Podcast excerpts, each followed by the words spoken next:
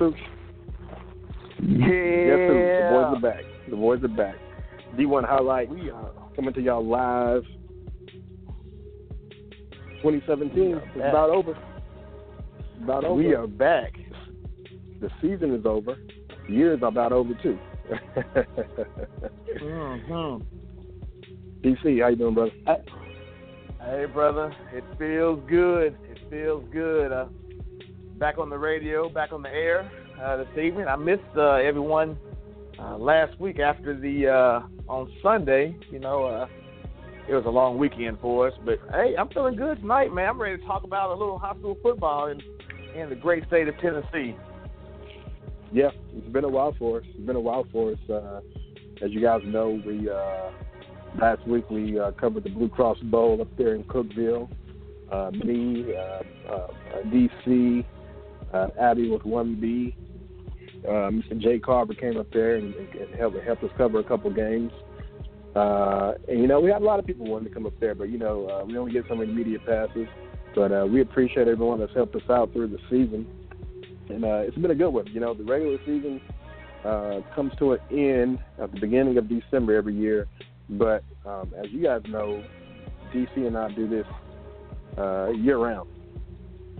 You know, the uh, high school football and, the South and, and football period. You know, football is a year round thing. You know, you know everyone talks about it four seven.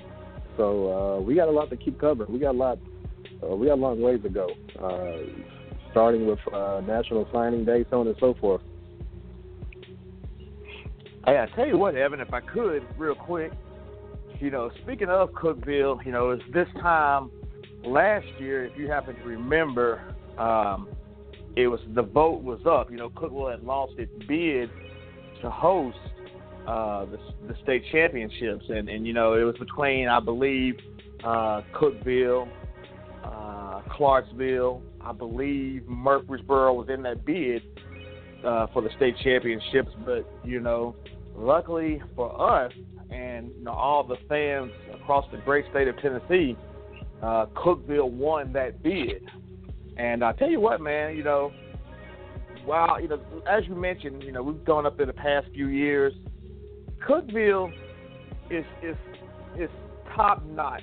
You know, everyone up there uh, under the media tent, uh, for the most part, as far as I know, working the event, um, are doing volunteer. You know, they're volunteering their time to come and um, host us up there, and I, I'm just I'm so glad that Cookeville got that uh, bid again because it's again it's top notch. You know, everybody's up there having a good time, smiling, uh, just you know meeting people, watching high school football, and we were able to watch a little bit of the of the college uh, college Saturday weekend as well too. And it's just you know really great atmosphere up there. The weather was awesome. I think in our years of going up there, it's probably the best weather we've had. It was like uh, summer up there. I mean, compared to years past, this was great. I loved it. Yeah, this was I mean, awesome. It was, it was yeah, I, I agree. It was it was great. You know, it was funny because you know we were talking to Abby while we were up there, and uh, Jason Good um, while he was doing his photography, Murph and Krieg and all those guys, and we were all saying the same thing. You know, it's a little cold, a little chilly, but you know, at least it's not raining. You know, and I tell you what, raining was, or sleeting, weather, or sleeting, yeah. Yeah, the weather, the weather was amazing. And all that stuff, yeah. It was great. I loved Yeah. it, man. Yeah, I It only was- had on uh, I only had on two layers of clothing. You know, years past I've had on three and four layers of clothing plus plus the plus the little things to keep your hand warm. Oh, yeah, none of that stuff. It was, it was, it was great. I loved it. This is, this is Yeah, like, it was like it- summertime to me. It really, it really did. You know, and for our folks that are, that are out there listening, um, you know, it's it's one thing to watch it on TV uh, in the comforts of your own home, but to be out there, you know, you know, Cookeville's up on the plateau, so it's a little bit cooler up there. Uh, and as Evan said, I mean, yeah, it's, this this the weather this year was amazing, and you you know you put that with the um, hospitality that those uh, fine folks at Cookeville did. It was an awesome, awesome weekend. And I wish we could have got on the air last week to thank everyone that we had an opportunity to meet for the hospitality. But, you know, life kind of happens with work and careers and family and all that good stuff. But uh, if you're out there Yeah. listening, Cookville, Cookeville, if you're out there listening, great job. Again, great, great time. It was uh, fun meeting a lot of the uh, seeing or seeing some of our old old friends and meeting some new friends while we were up there as well too. So shout out to Cookeville. You guys did a great job yet again. Yeah, if you guys aren't following uh, the official Visit Cookeville uh, Twitter handle, uh, go ahead and follow them. Uh, our girl Molly handles that uh, Twitter account for the city of Cookeville. She's in the hospitality tent uh, helping take care of us. if you're on Twitter, it's at Cookeville T E N N. and go ahead and yeah, go ahead and follow them. And and, and if you were there, if you were parents that actually had kids there, or so on and so forth, you know, you know, tell them thank you via that at Cookeville TN uh, Twitter handle. You know, that's uh, live and active, and uh, we appreciate those guys up there. Yeah, I tell you what, Evan. Uh, you give me a second, I'll tweet out. Unless you've already done it, I'll tweet out. Visit Cookeville. That way, uh, our listeners that are listening to us can go to that website, go to that link, and uh, find out more about the great city of Cookeville there. Yeah, yeah. No, I haven't done it, so yeah. Uh, feel free to you know, we got a lot of things on the list. Uh, you know, uh, in addition to uh, talking about the Blue Cross Bowl, and it officially DC is the Blue Cross Bowl. You know, we had that wrong for I don't know. I don't know if they changed it on us or we changed it on ourselves. Or you know, we were saying Blue Cross Blue Shield Bowl and then Blue Cross Bowl. Officially, it is the Blue Cross Bowl. Uh, so, in, so in addition to talking about that, uh, we named our top ten coaches uh, for 2017 for the Mid State and uh, in, in, in doing that, uh, one of the things that we did was we just didn't come up with this on a whim, you know, and uh, you know, say, okay, here's our favorite coaches. Uh, although most of these guys are some of our favorite, favorite coaches, but uh, we actually polled, you know, we actually polled a few of our, we actually polled a few of our uh, media buddies, um, a few of our staff, uh, a few of our uh, people that we work with on a regular basis, you know, just to kind of get a feel for what the community uh, in Middle Tennessee was thinking as a whole, uh, and kind of comprised this list. And you know, I was talking with one of our interns uh, earlier this week. I said, you know, the idea behind this list is not necessarily, uh, you know, who who you know who's the most winning coach or who's the coach with the best record or you know which coach uh, has the most uh, uh, state uh, state state championship trophies, so on and so forth.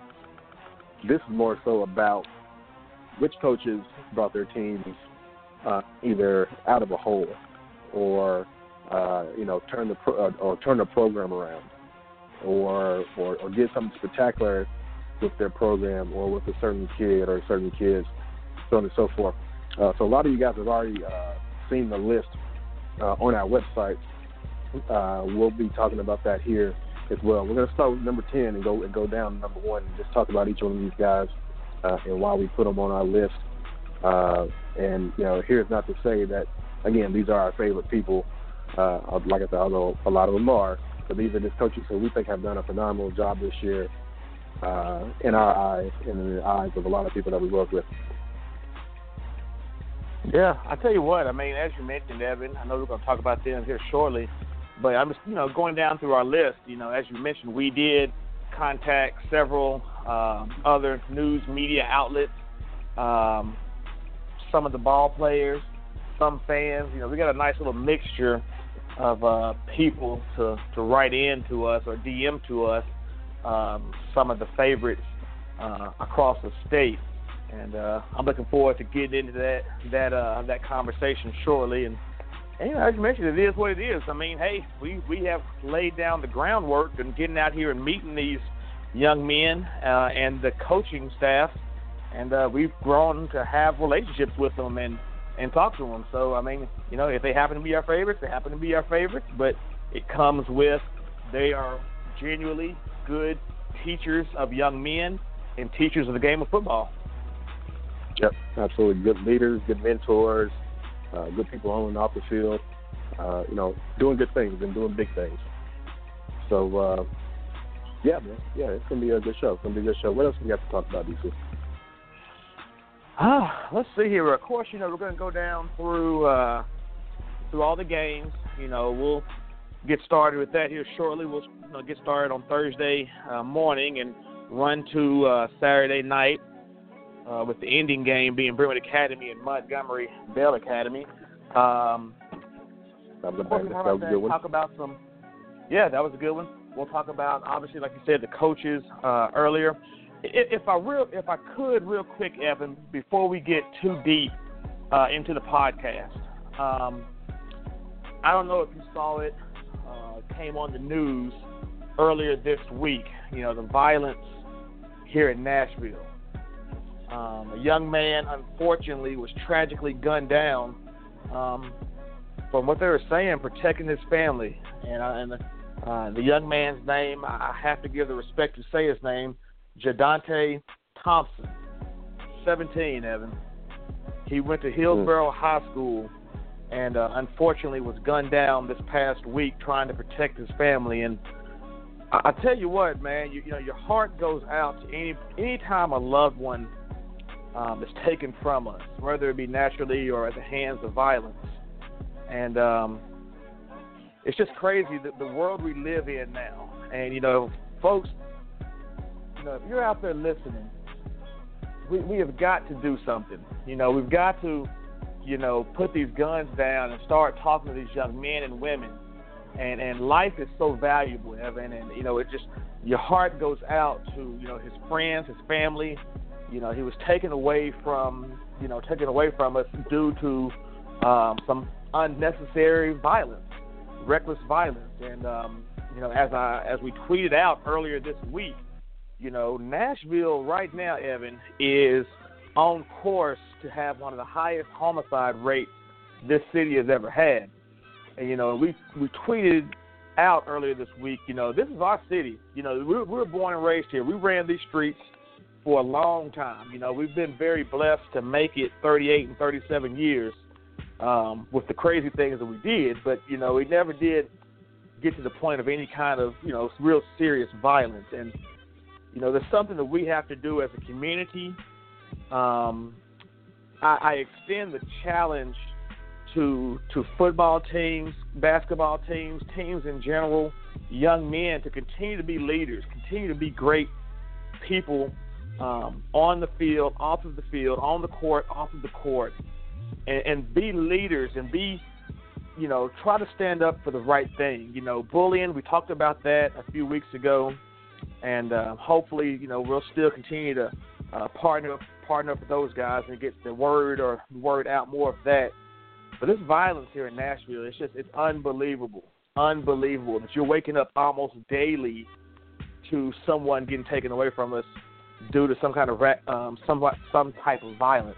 So, folks, you know, if you're out, again out there listening, young men, hearts go out to you guys out there at uh, at Hillsboro High School. Um, Thompson again. Um, you guys have been in our thoughts and our prayers uh, ever since this news broke earlier last week. So, um, best, you know, hope everything works out. You know, folks, you out there listening again, just let's try to do something about this. You know, be be leaders. You know, it starts with us as the adults, and then showing these young men and women um, how to conduct yourselves and how to be model citizens um, on a daily day basis. How are you going to be um, a great person in the society that we uh, we happen to live in. So, again, just want to take a few minutes to talk about that, and hopefully we can uh, curb this violence, man. It's uh, it's crazy, crazy times right now. Yeah, yeah, man, yeah. I, I, our prayers definitely go out to uh, the uh, community and, and and everyone involved out there. No, yeah, man. It's especially you know it, it especially hits home when, when it happens when you're at home. I mean, I mean, I mean, I mean, I mean, the young man is out doing nothing uh, wrong, doing nothing illegal. He's at his house chilling, and uh, you know, someone breaks into your house. What do you do except for defend yourself, right? I mean, so wow. But uh, yeah, yeah. Uh, gosh, I, man, his home, and I know the Hillsboro community is still suffering a little bit. Uh, but you got us with us. Uh, you got us with you. Uh, and if you have anything uh, definitely feel free to reach out, and uh, we'll do our best to do anything that we can. You know, we're we're still small guys, but hopefully, uh, Lindy can can help out um, in any way. Uh, that being said, man, we'll you know we'll like you said, you know we're about to, about to start talking about some of these games. We're to talk about our top ten coaches here next. Uh, we're also going to talk a little bit maybe about uh, early signing day, DC, and uh, talking about our national signing day coming up. That's going to be the next big thing ha- happening in the high school community. Um, I know I know a lot of our partners that run camps. Uh, I know I know those guys getting ready for seven on seven tryouts and, and things of that sort, and winter rope and winter workouts and all that stuff. So uh, you know, if we got time, we'll talk a little bit about that too. But if you guys haven't been to uh, to the D1 Highlights website, go to the website uh, www.d1highlights.net, and on the first page or the home page there, you'll see our D1 Highlights logo, and up under you see it says top 10 coaches of the mid-state. What I mean to add there is for 2017. All right. So again, we're not talking about uh, coaches with the most winning records, coaches who have been at the school for 30 something years, or, or, or coaches who have the most gold gold balls in their trophy. I mean, in, in, in, in their trophy case. We're talking about the coaches who have made an impact um, in their team this season. Uh, and, and, and what we looked at, we looked at a lot of different criteria. We looked at uh, their records from last year. We looked at their records, records, uh, records from years before. Uh, we looked at a lot of things: the way that they handle their team, the way that their team responds to them, the way that their community responds to them, uh, and the support that they have. Uh, so DC, what you think? You want you want you want to start with number ten? Top ten, number ten. Hey, we go do it. count, it down. All right, number Let's ten. do it. Number ten is our homeboy, our guy, our guy, our guy from Wilson County. Uh, The Mr. Mount Juliet Golden Bears. the Mount Juliet Golden Bears, Trey Perry. All right. So, so Coach Perry, you guys know, um, they had Coach Perry and the Bears had a a record-setting regular season. Um, gosh, what was it? I think they only allowed what 50 points scored on them all year, and no points scored on them through through what the first what was that six games DC? It was, I believe, it was the first half of the season. I know for sure, Evan. Um, Yeah, Let's take a look at it here. I, I have I had it written down here. I'm going through my notes here. yeah, only 50 points scored on those boys all year long. Unfortunately, like we said on the website, 20 of those came against um, a tough Riverdale team that they unfortunately lost to uh, in the first round of the playoffs. I know everyone had, um, uh, I know everyone out there in Mount Juliet had big hopes for this team this year, as did ourselves, um, and expecting them to go a little bit further. But hey, man, that's why you play the game. Uh, kudos to those Riverdale boys who uh, came in and played some hard football. But nonetheless, man, Trey Perry rattling off a 10 and 0 record um, against some good competition. Uh, you know, guys like Rossview up there, uh, a good, a good Gallatin team this year that they beat, Hendersonville, so on and Mhm. so forth. Um, but yeah, man, Trey Perry and those Golden Bears, um, they got a young team too, right? They, they should have they should Yeah. have another good year next year. Yeah, you know, Coach Perry always does a great job year in and year out. Uh, him and Dad Perry um, have been doing really great things up there uh, in Mount Juliet uh, the past, you know, few years. Um, and yeah, they they got a pretty young team. They did lose, unfortunately, you know, the Tony Thompsons, uh, the, and the Aiden Rains of, of of of the game. You know, nephew uh, Jalen out there. You know, that's a lot of uh, leadership um, that he did provided on the sideline, but you know, going back to Coach Perry, you know, as you mentioned, Evan, their defense was phenomenal. You know, they went the first, uh, almost, let's see here, almost the first one, five, six, the first six games. Oh, they did go the first six games of the season. You know, they, they, the first time someone scored on them was Rossview, and Rossview put up 17 points. And uh, that just goes to show about, you know, uh, Coach Perry and his and his assistants out there and doing a really good job. Um, you know, taking these taking these guys undefeated. They represented very well uh, Evan at home. Obviously, they know they were six and six and one. That one loss being Riverdale. But uh, what I find to be impressive, they on on the road undefeated, four and zero. You know, Coach Perry had these guys locked in each week, uh, ready to ball out, and um, you know, you definitely have to put Coach Perry on that top ten list of uh, top coaches um, across the state of Tennessee. You, you just you just have to. Yeah, absolutely, absolutely, I agree. And uh, like I said, we polled quite a few people, and his name came up uh, quite a few times, despite the fact they get knocked out in the first round. Uh, so we definitely had to get our guy, uh, Coach Perry, on there. Like I said, and it also helps that uh, he was very vital. He and uh, Dad Perry, Roger Perry, were very vital in uh, helping us get this D1 highlights thing started by by way of allowing us to invade in on that uh, Mount Juliet team that year, uh, featuring uh, Mr. McCatherine and uh, uh, Mr. Caleb Hopkins out there, and we followed those guys for that guys around for quite a while. Uh, so uh, kudos, Coach Trey Perry. Congrats, uh, number ten on our list. Uh, we want to see you move up higher next year. Uh, hopefully, taking these boys a little bit deeper in the playoffs, possibly to Cookeville to hang out with us for a little bit. hey, I tell you what, you know, they Coach Perry had the whole city of Mountain Juliet ablazing, and and I'm still proud. You know, win or lose, you know that's that's our alum. Definitely proud uh, of what he did. Um, but I tell you what, boy, going that that regular season, that run of those seven games without uh, a score on them, uh, that was you know, that that that had us buying into the Kool Aid there. That one, and I, I as, as I said earlier. Yeah. As I said earlier, as I said earlier, you know they were they were they they definitely were a team for us. You know we were like, man, you see about you have, you heard about Mount Juliet? They haven't allowed anyone to score yet. What's going on with that? You know. That's unheard of. That's unheard of in high school. You know, in high school you expect a mistake to be made somewhere. You know, early in the year. Right. You know, just just one little mistake. You know, if someone breaks off, I mean, it's crazy. But yeah, man, that was wild. That was a wild ride for them. Let's get into yeah, uh, up, number nine. Those number nine, real quick. Number nine, number nine, number nine on the list. Yellow Jackets, Springfield Yellow Jackets. Justin Wilson Hey. and those guys up there. They, hey, Shout they out, serious, shout out man. to those guys.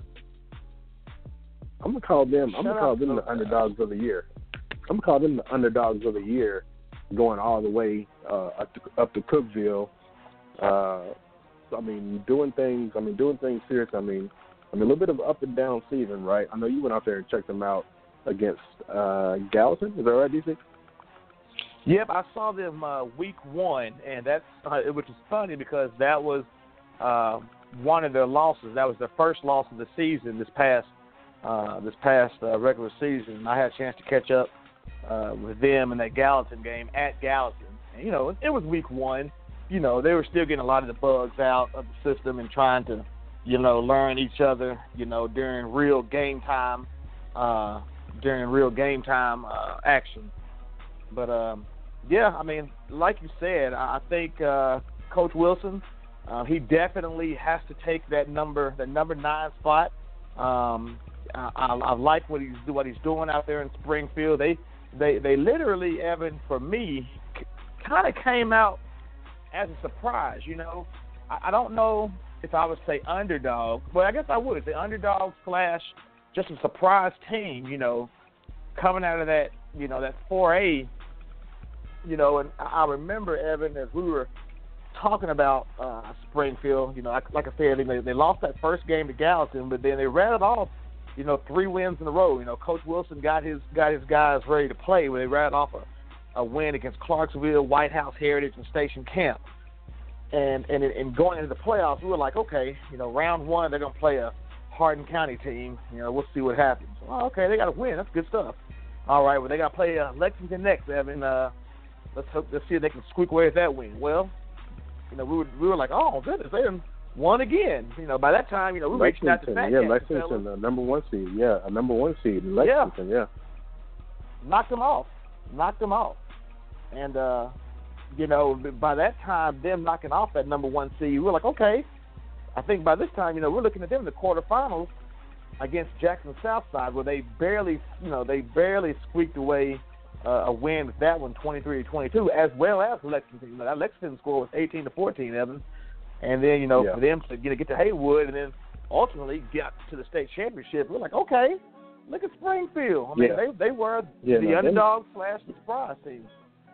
Yeah, them getting past Haywood uh, kind of confirmed that you know those two uh, that those two uh, squeakers by uh, Southside uh, was not a fluke. You know, uh, so you know, you- Yeah. I mean, you get past Southside, you get past Lexington, it's like okay, you know, maybe they got a little bit of luck on their side. And then you get past Haywood too. Uh, you know, a seven point loss over Haywood. I mean, win over Haywood. Uh, yeah, that's that's serious. You know, um, and as most of us know, uh, you know, you know, we were up there and watched them play um, against the Greeneville Green Devils. uh, and didn't didn't fare so well in that game. Uh, but man, you know, like we said in our article on the website uh, titled "Silver Ball," who wants a silver ball? You know, uh, I take a silver ball. ball. I would too. Absolutely, yeah, give it to me. Yeah, I you know I t- I take it any time. Uh, but yeah, those guys went up there, represented the mid state um, very well. Uh, unfortunately, unfortunately, how you want to look at it, Greeneville just uh, you know got the win that day. Absolutely. Uh, again, you know, Springfield, for the most part, Evan has a pretty, pretty decent young team. You know, they got several, several key components coming back next year, and you know, uh, and unfortunately, you know, they they didn't win the big one uh, up in Cookeville. But to say that you were up there on that stage in that atmosphere, like we told Coach Woods, you know, these guys are going to learn from this experience. And it definitely would not surprise me if we see them again next year. And the reason being is I know when we played, I know these young men now, you know, you put up that stuff in your in your locker or you put that in your on your mirror at home and you and you, you relish in that defeat all year long. Strap on those pads in August and make that run again. And you know, and I'm not just saying this because you know we're Middle Tennessee guys, but I can see Springfield potentially making that run again based off of this season alone and the success they had. And you know, again, unfortunately, with with that loss that that Springfield took, uh, it's going to be a learning lesson for them. So, and, and Coach Wilson, I, I, you know, he'll have his troops ready to play again next year, um, and, and try to make that run again. But I, I, I really like, you know, we we we heard a huge response uh, for Coach Wilson and those Springfield Yellow Jackets. So kudos to those guys, and uh, looking forward to watching them play uh, again next year. You know, I, I'm gonna try to maybe get up there, Evan, uh, sometime uh, in the spring or over the summer, and just kind of see see what happens with them uh, throughout the off season. But shout out to you know our number nine, Coach Wilson. He is he did he did great things. Him and his uh, his assistant did some great things. Him and his uh, his brother also, Evan. If you if you unaware, uh, help coaches up there uh, at Springfield as well too. I saw that. Look, they uh, they look a lot alike. Are they? Are they, are, are they twins? Or no? I don't know. I well, saw, saw a picture of them I'm, earlier. I'm, I'm, yeah, I'm not sure if they're twins or not. Yeah, but yeah, uh, but that you know, how cool is that to be up there with your brother? You know, coaching yeah. the game that you love, and and then to make that run uh, that you that you had uh, this year as well too. So shout out to the Wilson brothers in Springfield. You know, you guys did some great things this year. Looking forward to watching what happens next year. Absolutely.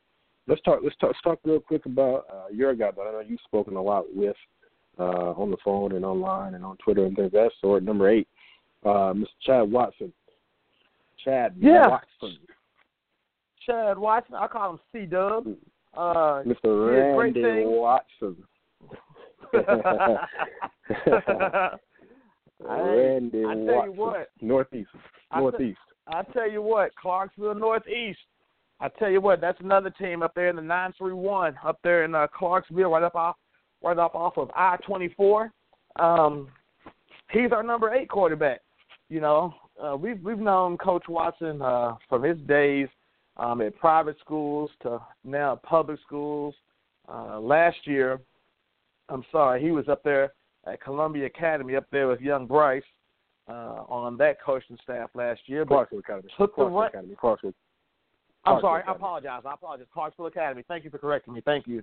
Uh, Clarksville you, Academy. You, you're thinking about number seven. You thinking about our number seven guy. I, I I am. I am. Yeah, I'm sorry. Clarksville. He's up there at Clarksville Academy as an assistant coach. Mhm. But um, some things happened up there. Coach Watson moved on, took his first year on to uh, to Clarksville Northeast, and uh, I think that you have to give him in his first year, Evan. Uh, you have to give him get him on that list. You know, uh, I've heard a lot of good good things um, about about uh, Coach Watson the past few years. As again, you know, we've been kind of talking to each other via Twitter and and uh, DMing each other over the years, and you know, I've I've uh, grown to you know obviously you know follow him and watch his career as it developed over the years and all that good stuff. But uh, yeah, we have to get him on our on our list. You know, he did really good things uh, for Clarksville Northeast this year. I mean, uh, you know, Northeast wasn't bad. I tell you what, Northeast, you know, Northeast over the years, um, just one of those Clarksville teams that, you know, every now and then they happen to be uh, decently good and produce uh, a lot of athletes. You got a lot of athletes, Evan, up there in that Montgomery County. But uh, oh yeah, I tell you what, mm-hmm. he he he did some good things up there. He uh, took his program uh, this year to an overall record of uh, seven and four, and unfortunately, you know, they got got put out in the first round uh, to Southwind, uh, 35 yeah. to 28. And that game, and that game was only lost by seven points. You know, they had a few opportunities uh, in that game to uh, advance to the second round. But I'll tell you what, first year head coach at a new program, I, I'll take it. If I'm a parent, if I'm these young men uh, up there uh, following uh, coach and listening to him, I'm excited about the next few years and where Clarksville uh, Northeast, where this program is going to go. I mean, you have to give them those kudos. I mean, seven and four, you know, and took a really good Southwind team um, almost to the second round. So uh, shout out to those guys up there in uh, Clarksville, and uh, we definitely had to get him. And not just in our relationship with Coach Coach Watson, we had several several media outlets um, that we were you know asked to chime in on this. Uh, a lot of lot of people were, were saying Coach Watson, Coach Watson. You know, he definitely deserves to be on that list. So, congratulations to Coach Watson and what he did. I mean, he he he turned around a five and five football team in 2016 to a seven and four team, uh, playoff contention uh, in 2017. So, hey, I, I like what uh, Coach Watson's doing, and uh, they're going to be doing some some really great great things up there in the nine three one. Yeah, yeah. I mean, he came in and, and, and really completely turned that team upside down, moving players to play their different, you know, different positions and so on and so forth, and they all bought in. You know, so he brought that team first attitude in there, and uh, you know, everybody bought in, and we see what uh, what the results are. Um, but yeah, man, congrats, uh, Coach Watson. Uh, uh, let's go down to County real quick. And, I, and if I could, real quick, Evan, one more thing about Clarksville Northeast. You know, you know they they they've got a quarterback up there uh, in Heath Williams that's going to be returning. You know, he's a 2019 kid, um, and and like I said, you know, it seems like him and Coach Watson were on the same page uh, this season, and I, I'm looking forward to seeing Heath's development under Coach Watson. You know, you you know a lot of these kids will be going to a lot of these different camps, seven on sevens and off season camps and all that good stuff, which is great to fine tune your your craft. But he's got a really good quarterback in Heath Williams um, that's going to be coming back next year. And you know, I've seen uh, programs um, get on the back of of a quarterback get on the back of a running back. You look at Jalen Hurd a few years back. You know, Beech got it on the on Jalen Hurd's back and rolled into the playoffs, rolled to a state championship. Heath Williams is one of those kids at the quarterback position um, and his and his arsenal of weapons that he'll have coming back next year that could be one of those teams that takes Clarksville Northeast deep into the playoffs based off of experience, losing that first round, having that taste of defeat in your mouth, and have an opportunity to have a crack at it next year. So, again, Coach Watson, uh, congratulations to you. You definitely had to be on our list. We definitely had to get you on here. Absolutely, absolutely. Let's uh, let's uh, jump down to number seven now now we can jump down to uh, Columbia Academy. Uh, head coach Charlie Lansdale down there, uh, down there in Maury County. Man, I'll tell you, I'll tell you what, man. These uh, Columbia Academy Bulldogs um, had a phenomenal year, and talk about these. Talk about a hard nosed football team. I mean, these guys played some hard nosed football. The couple of games that I saw them play, uh, it was serious, man. You know, and just just I mean just you know you know you know how people say you know your team takes the personality of the head coach, and uh, you know I think I think I, I think Coach Lansdale has those guys moving in the right direction. Uh, went deep went deep into the two A playoffs uh, this year. uh, before losing uh, the semifinals to eventual to eventual uh, state champions uh, Union City Tornadoes uh, in the semifinal round. Uh, but you know, overall, what a great season that they had. You know, they were top of the town for um, a while. Um, you know, being you know being one of the only private schools left in that two A um, division, you know, a lot of people were aiming for them. You know, uh, but you know, hey, hey, you know, you know, you know, what a great season Coach Lansdale had. Uh, we got a, a good relationship going on uh, with Columbia Academy as a whole. Uh, you know, they're right down the street from me. Uh, you know, it's a few miles, so I'm able, so I'm able to go down there and check them out uh, whenever possible. But uh, also, congrats uh, Coach Lansdale. Uh, he was on that uh, West All Stars uh, coaching staff uh, a couple days ago. Um, helped uh, have the opportunity to help coach that team. Um, uh, you know, DC, who won that game? Did you? Did, I, I, I, I, didn't, I didn't even look into the scores or anything else.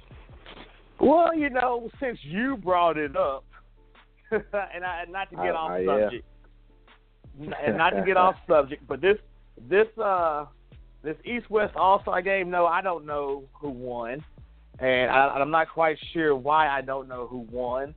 Um, but I tell you what, in a few years, when D1 Highlights collaborates with a few other of these training programs across uh, the state of Tennessee, we're going to put together a real All Star game that everyone's going to want to be at, everyone's going to want to be talking about. But but but in saying that, no, I I I, I don't know who won, Evan. I don't. Now wait, no wait a minute, no wait a minute, no wait a minute. You wait a minute. Now you started on something, and you didn't finish. So why? So so tell me what you're talking about, because I know you're talking about something. I've been knowing you for 25 years. Well, I'll just you know we we have discussed before that the East West All Star game, while it is very important to these young men to strap on the pads and play with other like All Stars across the state, um, it just doesn't get the same media coverage as the state championships uh, right. and, and and other big games. Um, and that's why you know that's why that's why we didn't get a chance to know really who won or know uh, what happened in that game. However, it has been discussed uh, previously about us partnering up eventually one day with some of our colleagues and friends that we happen to know across this great state and putting together a real all star game, like a big, big time all star game where the top players uh, come out and compete uh, and be a part of, of, of, of a really big, big uh, turnout, big, big uh, football game with the high school top athletes across the state. And we're we're a few years away from it. You know, it's not going to happen next year, year after next, but you know, we have uh, talked about eventually doing it one day. And uh, you know, I just say, I, I just kind of say that to say, you know, this game here, you know, I, I know we didn't pay too much attention to it. I mean, the game was on a Friday. You know, you know, that most mm-hmm. folks are having to work Friday. You know, parents, moms, dads, families are just getting off work on Friday. You know, they're they're beat. You know, you you mess around. You if you played in Cookeville the, the past weekend, and now you got to drive up to Clarksville for this game on a Friday. You know, fight rush hour traffic. Mm-mm. You know, if anything, have a game on a Saturday or a Sunday where families are off and you know friends can come out and support and make an extravaganza. And uh, that's just you know our little vision that we've talked about that you know we'll, we'll make happen in a few years. But again, to go back to what we said now. I, I'm not I'm not sure who won that game. and, and I'm go. not saying it. I'm not. I'm not saying to be cocky, but you know, we, we, we again we talk to other media uh, outlets across the state. Um, again, you the East West All Star Game is it's great. You know, it, it's good for these young men to strap on these pads and play uh, again. But uh, I feel like we could do uh, something a little bit better uh, in a few years. So just be on the lookout for that in a few years. There you See, go. we weren't supposed to talk. We weren't supposed to talk about all that tonight. You, you, you. I just slowly wanted to bring it up, but you wanted to kind of talk about it some more. yeah, I was like, yeah, yeah, yeah, yeah. I heard, I heard, I heard the bass in your voice, so I thought you might have. but uh, you know, I like what, I said, I, I think. Go ahead. No, I was about to say, in addition to Coach Lansdale, uh, he had the opportunity to coach a couple of his players on the team, uh, Mr. Blake Kleinke and uh, Dalton Bennett uh, from Columbia Academy as well. Yeah, he definitely, he definitely, we you know definitely put put him on the list as well as our top ten um, coaches across the across the state. He definitely has to be on that on that list. Let's keep it moving, man. Let's keep it moving. Now. Let's talk. Let's talk. Let's talk. Let's talk number six. My man, Coach Will Hester, representing out there at Nolensville High School. Hey, kudos to Coach Hester. You know, this is his first, uh, first, or, well, sorry, second year, first year uh, varsity, and uh, got to put him on the list, Evan. Coach, what? Coach Hester is a winner. It doesn't matter where you put him at. He he he he's a winner, and uh, we, we had to put him on our list. Oh yeah, you had to, especially after this year. I think I think that we knew that eventually uh, Coach Hester and the Nolensville Knights would be competitors in uh, that Class 4A. Uh, you know, uh, you know, because knowing what we well, know what we know about Hester, you know, he's a leader of men, and uh, you know him, you know, him going to Nolensville uh, under a great administration under that great school over there. You know, we know it was only a matter of time. However, we did not know that it would be this year. They were actually competitive, and you know, not that they pulled out any surprise wins or anything, but uh, the fact that they had consistent um, consistent play from their players, all juniors, I mind you, juniors, sophomores, and freshmen, uh, with a chance to win the regional title at one point, uh, just depending on how the cards fell. That was something that was surprising to us. But for them to get into the playoffs, their first year in competitive play, uh, pull off the upset against who was it, Livingston? Or no, Le- Livingston, Livingston Academy. Yeah, Livingston, yeah. Pull off the upset over them, and then almost pull off the upset over uh, Maplewood, Maplewood. our number five coach. All right. Yeah. was, yeah. Was, I mean, that was. I mean, we were. I mean, we were listening to. No, actually, Jay was at that game, was he not? Uh, kind of reporting yep. that to us live. And we're like, oh man, uh, Nolensville's about to go. Is about to go to the third round of the playoffs. You know, but um, yeah, man, Coach Hester. You know, when we when we put the list out um, yesterday of the top or the top uh, six through ten, uh, I know I know a few of his former players chimed in and said, you know, he definitely just, uh, deserves it. Uh, Mr. Cole Brown chimed in, I believe. Uh, uh, the Rowland Shout brothers chimed in as well. Yep. Yeah. So uh, yeah, man, Coach Hester. Yeah, he's always. Um, I think I think I think Coach Hester is everybody's favorite. Coach Hester uh, is definitely a media favorite. he's always uh, very welcoming, very positive attitude. Um, um, you know, and just you know, someone to be admired. You know, not only from uh, a media standpoint, but from a uh, administration standpoint, from the community standpoint, players, parents. You know, all around great guy. Yeah, you know, I tell you what, Evan. You know, if you, you know, I remember when we first started getting the Coach Hester's votes of confidence for our list. You know, we first started getting the Coach Hester's. You know, one of the first things that you know we did was we go back and you look at the schedule of them. You know, they started out 0 and 4. You know, uh, by week five they were they were they had won one game against Lawrence County and they blew them out pretty good. Uh, but they, by week five they were they were you know one and four, and then uh, you know they rattled off two wins late in the season against Tullahoma and uh, Lincoln County to get in the playoffs. But I, I tell you what, like you said, Coach Hester's a winner. You know, to get his guys in the playoffs uh, this year and to get to the second round. And and I'll be honest with you, Evan. You know, from some of our correspondents, um, really had a shot at beating Maplewood and advancing uh, to the quarterfinals. But you know, as we know, they didn't. But um, talking to some of the media uh, uh, alums up in Cookeville this past or two weekends ago, um, Maplewood or, or Coach Hester really had an opportunity to win that game, and it just uh, didn't pan out that way. but you know you definitely have to put him on a list full of uh, young players that he had, and getting getting them into the playoffs and having a taste of what it's like to win that that first game. And you know, same thing. These young men are going to learn from this, be ready to come back and play next year and do it again. They got you know they got them a stud quarterback as well coming back, and Mr. Uh, Mr. Brandon Wharton. So you know who knows with them. You know uh, this will be his third year at the helm uh, coming up. You know they might make a deep run next year, and it won't be a surprise to us.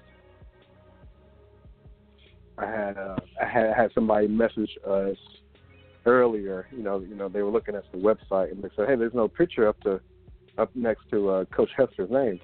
And I said, I said, I said, you know what? I was like, the man did a phenomenal job uh, losing all that weight, and I know he worked hard to do it. And I said, the only pictures I have of Coach Hester were back from Ravenwood. I was like, so therefore, I was like, I'm gonna honor, I'm gonna honor and respect the hard work that he went through losing the weight, and uh, I'm not gonna put a picture up there of him from Ravenwood just because I know cause, because because we all know what he looks like now. Stud muffin now. hey, Coach Hudson's so, good dude, uh, man. Good good dude. Yeah. That's I got. That's what I got. And well and well deserved well deserved. Well deserved to be on this list as well as top ten coaches. Definitely well deserved. Yeah, yeah. So let's talk about a competition that knocked them off uh, in round two. Uh, number five, Arsente Broom. Coach Broom. Uh, from Maplewood. Yeah, from the Maplewood Panthers. Man, what a season that they had.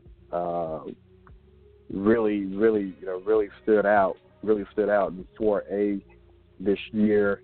Um, you know, you know, when I think about, and I'm be honest, you know, um, I didn't, you know, I didn't really, I didn't really uh, start paying a particular whole lot of attention to Maplewood until this year, uh, just because from what I, you know, the Maplewood that I remember is of those 2010, 2011, 2012 teams that did so well, uh, advancing into I think the quarterfinals, the playoffs, so on and so forth. Um, and you know, this this year reminded me of that again. You know, seeing them get back yeah. to form and get back to uh, playoff contention uh, was exciting. I know uh, not only for you know for Metro, you know, not for you know just um, uh, Pearl-Cohn to be the only Metro team being talked about, or East Nashville, or so on and so forth. You, you know, you finally starting to talk about Maplewood again. Uh, so I know it was exciting for me from that standpoint uh, seeing those guys, seeing, seeing, those guys get back on the map. Um, Coach, I'm not Coach Abby, intern Abby with one B. She kind of called it early. She went out and checked those guys out at the uh, Metro Jamboree beginning of the year and said, "Hey, Maplewood is, something is something to be reckoned with." Just judging by uh, what they've uh, they were able to put together in the Jamboree. Yeah, I'll tell you what, um, Coach Broom. I've been a fan of, of Coach um, over the over the past few years. You know, I was following him. Uh, Evan, he was at McGavock uh, a few years, well, not a few years back, while a while back now. I guess at this point he's been in Maplewood now, I believe seven years. Um, mm, yeah. But been a big, big, been a big fan of Coach Broom and what he's done. You know, you, again, we talk about coaches, Evan, and coaches um, are leaders of young men. You know, these young men look up to these coaches. You know, we think back to when we played. You know, I can I can name all of my coaches probably from seventh grade up until my senior senior year. And I yeah. say that um, I say that Evan because you know you, you remember your coaches, and, and Coach Broom uh, is a coach that he's the leader of young men. You know, these young men look up to him, they follow him, and the proof is in the pudding. You know, you you look at Maplewood as you mentioned. Maplewood is a team to reckon with now. You know, Maplewood is one of those schools. Evan, as you mentioned, they're they you know they're they're they're uh, inner city Nashville school, but you know they represent uh, all the schools, Middle Tennessee schools, very well, and they've been doing really good, and that's due to Coach Broom uh, and his staff and his assistants over there um, over there at Maplewood. And I tell you what, you know, they they did some really good things uh, representing Middle Tennessee inner city schools in 4A this year. And you know, you have to put Coach Coach Broom on that list. You know, as we said in our article, he he's bringing consistency over there. And you know you have uh, camaraderie, consistency at, at the head coaching position. You know you can do some really, really great things. So you know we had to definitely put him on this list. Um, you know they had a they had a really, really good season, and I'm looking forward to kind of continuing to see them grow, continue to see them develop. But I mean, nine and four, they did very well. They they did really good at home this season. Evan, they went six and two and two and one on the road. So, you know, Coach Broom and his and his guys over there at Maplewood, you know, we had to put them on the list. They definitely did some really good things. I really see them potentially uh, next year making a making a run again. I mean, why not? Again, you know, you get in the playoffs and have an opportunity to play and compete uh, late into uh, October and in December. You know, you you take these losses as a learning lesson. I, I be willing to bet you, Coach Broom's going to have those uh, young men ready to uh, ball next year and be make a deep run yep. again for that 4A state title. I agree, Coach Broom. You have our respect, and you have our number five spot for 2017.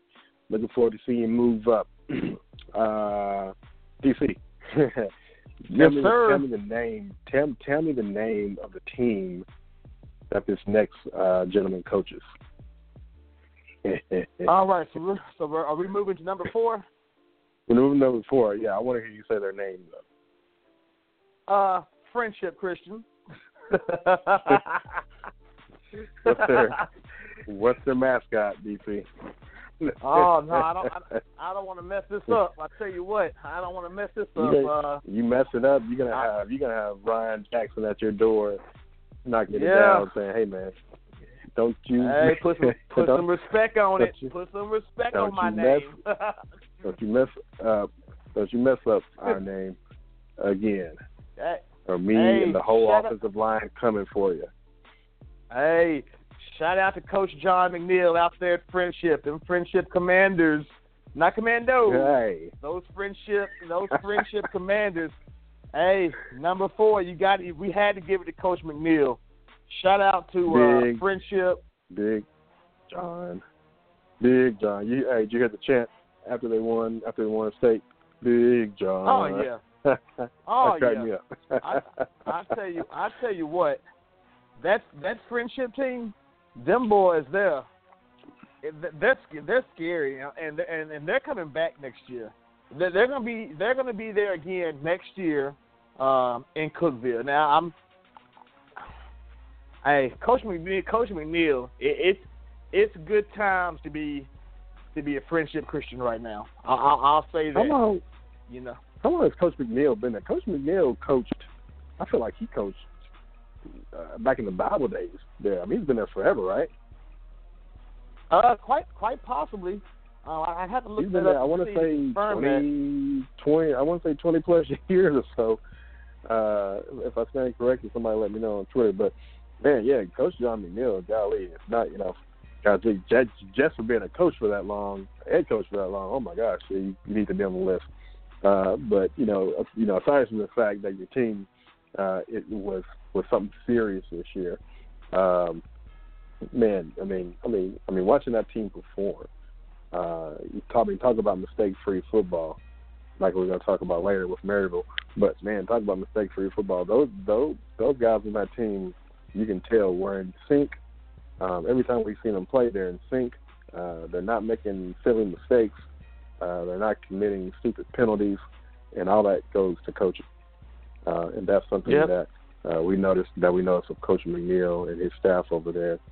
Uh, congrats to those guys, man. Yeah, we had to definitely put them on the list. But those guys went went undefeated. I mean, that's that that's that uh that's that legendary stuff. That that's that team. Uh, you know, when those guys, you know, when Rhino and Luke and Taylor and and Reese, those guys get older, you know, and uh and then you know they get older, they're gonna be thinking about that. They're gonna think about that year they went thirteen and zero in 2017. And Evan, I tell you what, Mhm. they may go 26 and 0. And, I, and I'm not trying to, I know you guys were out there listening. I know Rhino tweeted us earlier, and they're probably out there listening. And I'm not trying to put any pressure on you all. But why not? Why not go 26 and 0? Make another run again. Send Luke up out of here with with two with two rings. You know, uh, I, I like what Coach McNeil's doing out there. They got a young team, dog. They got a young team. The offensive line is solidified. Young, oh, they got a young team, and they should have had two or three Mr. Football nominees on there, if you ask me. Uh, mm-hmm, Mr. Fauci, mm-hmm. uh, Mr. Fauci got snubbed. Uh, and talk about uh, you know a performance. I mean, he came. I think he went into that uh, that that that championship game with a serious chip on his shoulder. What 25 carries, 296 yards. I think was the official final for him. Balling, balling. That's that that's Mr. Football type numbers there. Uh, and then you know that whole line, if you ask me, could it could have been Mr. Football nominees. But hey, you know we're only one entity. We only get a couple votes, so hey, I guess, I guess that's all we can say about that. But you know, congrats to that whole team. Congrats uh, to Wilson County out there. Uh, congrats uh, to uh, Principal Bender. yeah, Miss Bender. Yeah, yeah. Hey, uh, all you guys out there friendship. Funny. Yeah, you know, all you guys out there friendship. Uh, Miss Bender, um, Principal Bender, as you know, are back man, she goes back some generations, and as as young as she looks, believe it or not, uh, she uh, she was my elementary school principal uh, when I was out there in Wilson County. She was my brother's typing teacher uh, in high school. DCG, she's a good family friend of yours over there. I mean, hey, Miss Bennett's yeah. the one. Yeah, shout out. It was so it, it it goes to show you know, we're two two local high school, you know, Mount Juliet kids. You know, it's funny. I, I didn't even know Miss Bender was the principal there, and I feel so bad. You know, she made a comment to me after the game. She's like, "What are you doing here?" I'm like, "What are you doing here?" She's like, "I'm the principal." I'm like, "Get out of here, really." But yeah, it was it was so good to see uh, Miss Bender. She um she's a she was a church member of mine.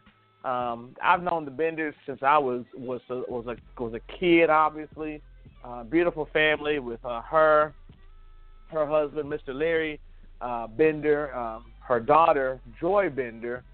Um, Joy, yeah. You know, really good, really good, good family. Been knowing them uh, practically my whole life. I would almost say Miss Bender is almost kind of like a second and third mom to me, to be honest with you. So it was so good uh, to see her up there uh, uh, Saturday Saturday morning after Friendship won that game, and uh, I tell you what, the fact that she's up there, that's a really, really, really cool. You know, we've discussed uh, getting up there and, and, and talking to her about doing some really cool things with us, uh, and D1 highlights in our magazine as well too. So shout out to shout out to Miss Bender, shout out to Friendship, and you know, not to get off of our our spiel of the coaches, but Coach John McNeil uh, took them boys 13 and 0, and you know, why not them? Why I, I think they can mess around, Evan, honestly, and go uh 26 wins. And you know, and and I, and I know the guys are out there listening. Not trying to put that pressure on you, like I said, but you know, who is to say in D two one A, you guys can uh can't do that. So, hey, good stuff, good stuff. And you know what's funny, Evan? Friendship, honestly, you know, they weren't really on our list. You know, we weren't really thinking too much about friendship, you know, going into uh the season. You know, I'd been at a few of the uh MPA camps and um and ran into uh Luke Smith and starting to hear about him and and and, Rhino at the uh on top athletics camp uh that was at Nolensville High School earlier this year but didn't really know much about them. You know, everybody looks good in shorts and t-shirts, but to see them strap on them pads, hey, friendship, why not? Why can't they mess around and make another run? Uh, going 26 yeah. 0, that's a hard defeat, but they'll they'll I can see them definitely being back next year. I mean, they got a, a young team. Both both those guys that sure up the offensive line and defensive line are both coming back next year, and they're going to be bigger stronger, faster. Uh, now they've got experience. That's what I'm saying. 26 and 0, I can see it happening. I'll tell you what. Before we move on to number three, uh, I saw him. I saw. I saw him. I saw him in uh, the preseason. I saw him play against uh, Franklin Road Academy, um, and you know, I immediately noticed uh, those linemen. You know, I was like, wow. Uh, in fact, uh, when we were out doing a piece, we were doing a piece on Mr. Heilig, um, before Mount Juliet Christian uh, got to play uh, friendship.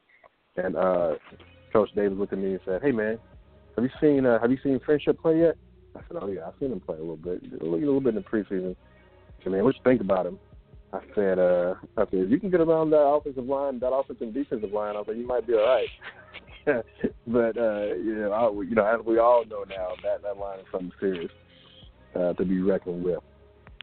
It, Number it, three, it really is. It it really is, Evan. You know, I'm looking forward to seeing them make another run. They they I'm not just talking to me talking. They really could make another run at this state title. With as young as they are, you got those studs on the offensive line, defensive line. You got young running backs. Obviously, Fouch, uh, Speedy will be gone, which I don't understand why he's not signed to a, a, a top program right now already. But they got a young team. They'll be back. It's gonna be fun to watch them play. So again, kudos to those guys. You said uh, we're going to number three. Yeah, let's go to number three. Yeah, let's go to number three. Uh, see, before we get into the top three, we got what about an hour left. We're gonna we, we're gonna go over our top three, um, and then we're gonna talk about uh, the Blue Cross Bowl uh, itself, uh, at least the local games here, at least, and we'll talk a little bit about the other games as well. Um, but yeah, yeah, yeah. Number three, number three. Who we got on our list? B. Coleman. Brian. Mr. Brian Coleman. Coleman. Brian Coleman.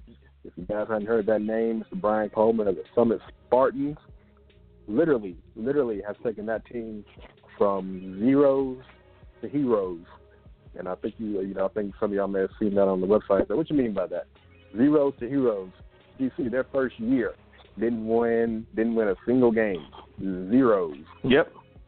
D- double zeros across the board. All right. First year program, we understand, right? A lot of growing pains uh, you know, down here in Spring Hill. Uh, they're the third school in the area, second school in the in the uh, in this southern part of the Williamson County area. Um, all the talent down here in Spring Hill went to Independence, as you guys know, with their big run that they had a few years ago. So, so, so Coach Coleman was was uh, was literally just over here, just kind of scratching his head with underclassmen uh, that he pulled from you know each school and you know, is waiting for this thing to grow down here, and now we're to the hero part of it. Uh, this past season, uh, finished up ten and three. So you go, you go, you go from in, in yeah, in, in in in six seasons. Okay, you go from zero and zero. I mean, losing every game to being ten and three and being a top contender. In my mind, for the state title. I told you this first when I saw them play uh, Independence this year. I said DC. I, I think these guys can win state this year. And you know, I remember that. that was a big. Remember that? I think that was a big save for me, uh, considering the years past. You know, when you got you got you got, you got teams like, um, of course, Beech coming through in that five A. You got Page. Uh, you got yeah, you got Columbia Central in their in their in their uh, in their region. Uh, but man, you know, one thing that we know about Coach Coleman is, is that he always has those guys ready to play. He's got the respect of these young men. I get to run into a lot of these young men around town. Uh, a few of them are a friend, a friend, friends of the family, uh, and they love Coach Coleman. You know, and they say, uh, if you love him, if you love him, you play hard for him. If you hate him, you better not let him know that uh, you hate him because he's whoa, and he will beat you down probably. uh, so, but yeah, man, Coach Coleman, yeah, yeah. Um, they lost, they lost what quarterfinal round this year to Beech, who ended up going to state. So you know if they were contenders. Uh, according to intern Abby, uh, Summit really had a chance to win that game. Uh, it's, uh-huh. it's not it's not for a few a few quote unquote we'll call them flawed flawed calls uh, by the officials. uh, you know, um, she you know she feels that they really you know, should have, could have, you know, won that game. Um, so, you know, great, great, the great thing about some of the Spartans is that they're doing nothing but going up, um, and they're on an uptick. And honestly, man, I wouldn't be surprised with DC if we've seen them uh, in Cookeville, if not next year, um, the year after. They got a lot of young kids on that team uh, who are leaders. Uh, you got Stephen Cash leading the way at quarterback, nothing but a sophomore. Uh, you got George, him George O. I can't say his last name. I call him George O. Uh, uh, filling the shoes of Mr. Ty Carter at the running back duties. And they got a huge offensive line and defensive line coming through, coming back for the next few years. So uh, I'm, I'm be excited to see those guys play over the next few years and seeing what Coach Coleman uh, can pull down here to Summit. I tell you what, Evan. You know, the last few coaches that we have named, um, we've all said most of them from from from Coach Hester to Coach McNeil to Coach Watson, um, saying that they've got young teams, they've got uh, young quarterbacks, returning quarterbacks. And I tell you what, you know, I remember when we interviewed Coach Coleman. Was that year his first year there, or his second year? I believe it was. I believe I believe it was his first or second year here. Yeah, yeah. But I remember him just talking about building a program and making uh, boys to men um, in that interview and leading these young men. And he's done a really good job up there. And going back to my previous state, statement of young players, he's got a young quarterback out there, Evan. That Ethan Cash that you just you just said, you know, he missed yeah. a few games this year. You know, hurt his uh, hurt his leg. But that Ethan Cash, that kid there, he potentially he's going to probably be on our list of Mr. Football pre preseason candidates to watch. Um, the kid, the kid has an arm on him. He's young, and he's he's. I, I wouldn't be surprised this time next year, as you mentioned, talking about Summit um, potentially winning the state championship or coming very very close, and or Mr. Cash being a Mr. Football semifinalist, if not finalist. But uh, that's all due to you know Coach Coleman and his development and what he's what he did and what he's been doing over the years down there at Summit. Great, great, great program. Great program there. Yeah, as a matter of fact, uh, I think I'm, I think I'm gonna go back into the archives and tweet out that uh, first interview that we did with uh, Coach Coleman uh, back in the day, back a few years ago, uh, during his first few tenure here at Summit. Uh, so you guys can see that. Um, I know that was early in our um, startup as well, so a lot of you may not have seen that.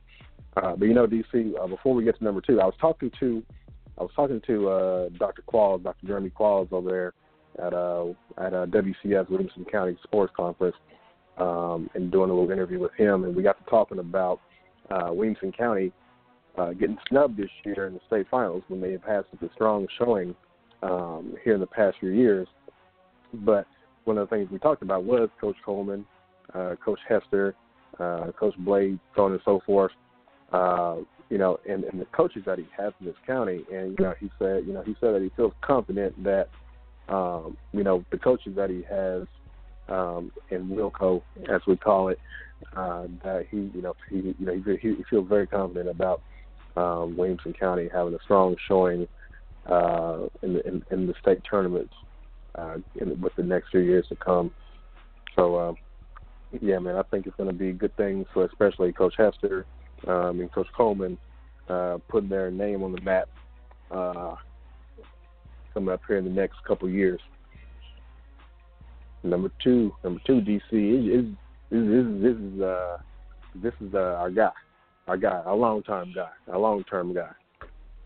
Oh yeah, Coach Coach Eddie Woods. That's my that's my dude right there. And again, it's not just because of the relationship we've got with these guys. He is leader of men, leader of men, and then it also helps out that you happen to make it to the uh, state championship as well too to be on this list. Coach uh, Coach Eddie Woods. Uh, yeah, when I was when I was compiling when I was compiling the the votes and the input from our correspondents, DC, uh, it was very it was very very close between our number two coach Eddie Woods and our number one coach uh, on the list this year. Uh, so I honestly think that they could be interchangeable. Uh, but we put Coach Eddie Woods at number two. Uh, our number one coach, uh, he's our first year. You know, he's his, his not first year, but his his his first year really making a breakthrough. We've we, we've seen this coming for a while with Coach Woods, knowing that they were going to be contenders probably around, around right around this time, uh, including last year uh, with an unfortunate loss to uh, Independence for them right at that, and you know not being able to make that final touchdown pass. But yeah, go ahead. Didn't mean to interrupt, but I wanted to let people know that number one, our number one and number two coaches, very much so interchangeable uh, this year. Yeah, you're absolutely right. You know, um, we we could definitely switch two to one and one to two and go back and forth.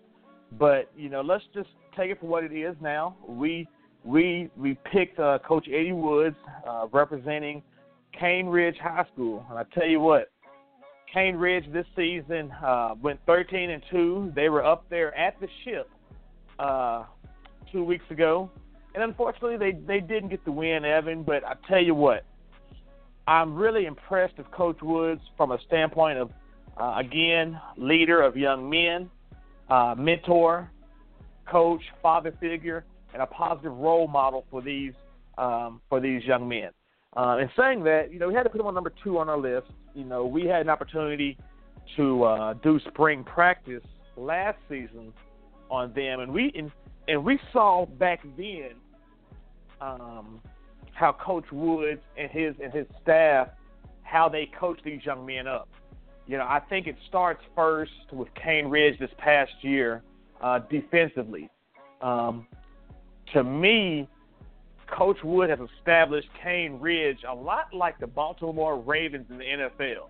And you may laugh and, and, and, and so forth, but I tell you what, Cane Ridge football is going to be a program where they can score offensively, obviously, but they lean on their defense and special teams, and, and that's all an attribute to Coach Woods and what he's done um, in his few short seasons of being the lead guy there. Um, but yeah, we had to put him on the list. You know, they didn't get the win, unfortunately, uh, up there in Cookeville uh, Friday night, Friday night, two Friday nights ago. But um, had to put him on the list. Did did great things. Got his guys to the uh, state championship. I believe, uh, like most of the other coaches we mentioned, Evan, he's got a young team coming back. He's got a, a really young team. He's going to lose uh, a little, a few guys on his defense. Um, they got a, a senior senior linebacker that um, that that that will be uh, leaving, won't be back next year um, that, that did some really good things defensively for them. But offensively, they'll be back. They'll be back. They got a young team uh, that's going to compete, and Coach Woods, um, being the leader of young men, he's going to have those guys ready to play. You know, we had a, a great opportunity to talk with him uh, personally before the game and after the game, and you know, he got these guys ready to play up there on the big stage uh, in Cookeville and uh, you learn from a situation from that. You you learn how to uh, handle the adversity. You learn how to handle you know the travel up there and just being ready to play that game. But um, I tell you what, other than that game uh, two Fridays ago, Coach Woods, his Cane Ridge Ravens, they're they're legit. They're going to be a team for years to come. As long as Coach Woods is there, and his staff and his his assistant coaches are there, I truly believe Cane Ridge is going to be one of Middle Tennessee's uh, staple teams for years to come, and and that's that that's a huge statement, Evan. When I say staple, if Coach Woods decides to stay there, um, five or ten years, I could see Cane Ridge being um, and eventually like an Alcoa, which is huge to say that. I could see them potentially being a Maryville. They're, they're going to be a team that's going to be in that 6A contention year in and year out based off of Coach Woods and his coaching style, um, his football knowledge, and him being a leader uh, of young men. And that's that's a huge statement. Well, I tell you this, you know, you you know, you know, you, know, you mentioning them being uh, a program much like Alcoa or much like Maryville in the next few years. Um, I'm gonna bring something up. You know, I was talking to uh, who was I talking to? I can't I can't remember who it was, but it was somebody who's not um, as knowledgeable as in, in high school football as we are, but they are very aware of uh, the you know the Maryvilles and the Alcoas and the Brentwood Academies and your MBAs and Ensworths. And we were talking about the Blue Cross Bowl, and I was telling them about um, the uh, 16 state titles that um, Alcoa has won, and that Maryville has now won. And I was talking, I think it was what 13, 12 or 13 for Brentwood Academy now. Um, oh yes. And they're yeah. saying, "Wow," and they're saying, "Wow, that's phenomenal." And then, and then I told them, I said, you know, Cane Ridge, I was like, maybe up there in the next few years. And he said, he said, why is that? So there, I said, reason being is because uh, the players in that Antioch area who normally end up playing for MBA or Brentwood Academy or Ensworth now yep. opt to play at Cane Ridge. Now, we know all the talk that goes along with that. I'm gonna leave it right there. That's all I'm saying. No the players that were normally, no, you, yeah, you know. Yeah, you know? you're so absolutely you, right. So, so yeah, you're absolutely you right. establish that winning, and you establish that winning tradition. You might keep a few of those players there in the A in LA. You know, if I told them, I say, hey, I mean, honestly, I like if uh, Antioch and or Cane Ridge had all their players stay locally, um, then you you you you'd be looking at a dynasty, much like Alcoa, much like Maryville, and I think Coach Woods is establishing that tradition out there where I think that um, he will be there in a few years, much like. Let, let me ask uh, you this. Mhm. Let me ask you this: Where were we? Because I remember us having that conversation, and and us you saying what you said about them being a potential powerhouse in Middle Tennessee, and it, and it was funny. It was due to that talent pool in that area. Unfortunately, get pulled away to the MBA's, Brentwood Academies, uh, Ensworths, and schools like that. But I really truly believe under his leadership, as long as Coach Woods is there and he can, you know, put up a fence around the Antioch area, yeah, Cane Ridge is going to be there for some years to come. They got the athletes. They got the athletes, and they're coming, you know, and they're buying into what he's what in to what he's preaching. Yeah, yeah, I can I can see that. people, you know, I I, Yeah, people always ask. Yeah, people always ask. You know, how is it that Alcoa and Maryville are always are always in contention? And I say, you know, I tell them that very thing. And then you look at, and now and now you start to look at Greenback as well, who is just a few miles from those schools as well. I'm not sure if they're in Blount County with uh, Maryville and Alcoa, but but Maryville and Alcoa are literally uh, 15 minute a 15 minute drive from each other, depending on traffic. yep. All that talent in that area uh, and they stay there. And they stay right there and they play for one of those two schools because of the tradition. They know that they're more than likely in four years they will have a state championship ring somehow, some way. So, Yep. like like Forrest Gump, that's all I got to say about that. Yeah. Yeah, he's doing he's Do doing wanna- he's doing some really good things. yeah, absolutely, absolutely. Do we want to talk number one? Real quick, how much time we got left? We're going to talk number one, then we're going to get into some of these games. We got about 40 minutes left. Uh, real quick, yeah, real quick. Let's talk about number one. We we've talked about our number one coach for a long time, man. These uh these these Cornerville Cornersville Bulldogs came came up on our map about midway through the season, and by way of accident, you know, honestly, we, we were paying a lot of attention to uh, the Fayetteville Tigers. Uh, that just happened to be in that region down there with them in in in one A, and uh, you know, I got to noticing uh, you know, start researching some of these Cornersville Bulldogs and, and, and just, you know, start researching uh, Coach Randolph and, and, you know, talking about his story a little bit. Finally got down there to see them play against Fayetteville. Uh, and, you know, the biggest, you know, biggest thing that I noticed was the huge following that the Cornersville Bulldogs brings with them. Uh, so that being said, you know, our number one coaches you guys have seen on the website, uh, head coach Gerard Randolph, uh, his Cornerville, Coach Cornerville Randolph. Bulldogs to the yeah man, big big stuff, big stuff from him and that staff down there and the whole community. Uh, I honestly think that if if, if if something happened to Coach Randolph, you know, say he hurt his big toe or something and he couldn't coach a game, I think that someone from the community could step in and, and coach that team because I think they're all so in touch with each other that it's like it's like one big. It's like, dude, did you hear? Uh, so I'm not sure were you up there yet. Did, you hear on the sidelines in the game, just like the fans?